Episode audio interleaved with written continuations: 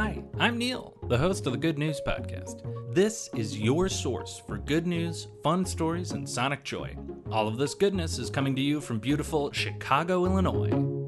For today's episode, I'm pleased to introduce you to the world's oldest known wild bird. Her name is Wisdom, and she is 70 years old. Wisdom is a Laysan albatross, and Laysan is an island on the leeward side of Hawaii. And I never knew what leeward meant. It means it's northwest of the bigger Hawaiian islands that you're probably more familiar with, or at least I was more familiar with. Not only is Wisdom old for a bird, she has had at least her 40th chick this year, which is extremely impressive. Wisdom has a mate named Akeakamai, and something that's pretty well known about albatrosses, albatrossi, is that they mate for life. Because Wisdom is so darn old, she's actually outlived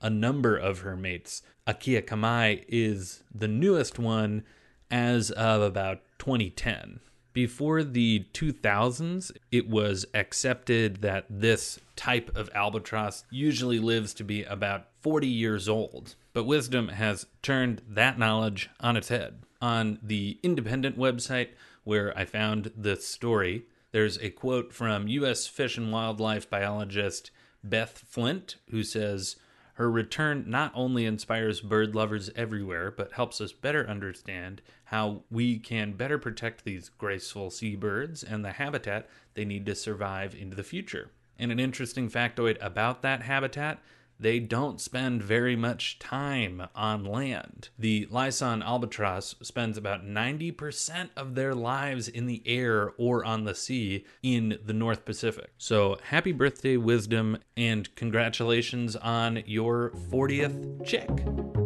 Thanks for listening. If you've got good news or an idea for the show, amazing. Send an email to hello at thegoodnewspodcast.fm. While you're at it, follow us on Twitter at The Good News Pod. If you love the show, think about supporting our Patreon or reviewing us wherever you're getting this podcast from. Both are great. The music you hear on the show is from Poddington Bear. Have a great day.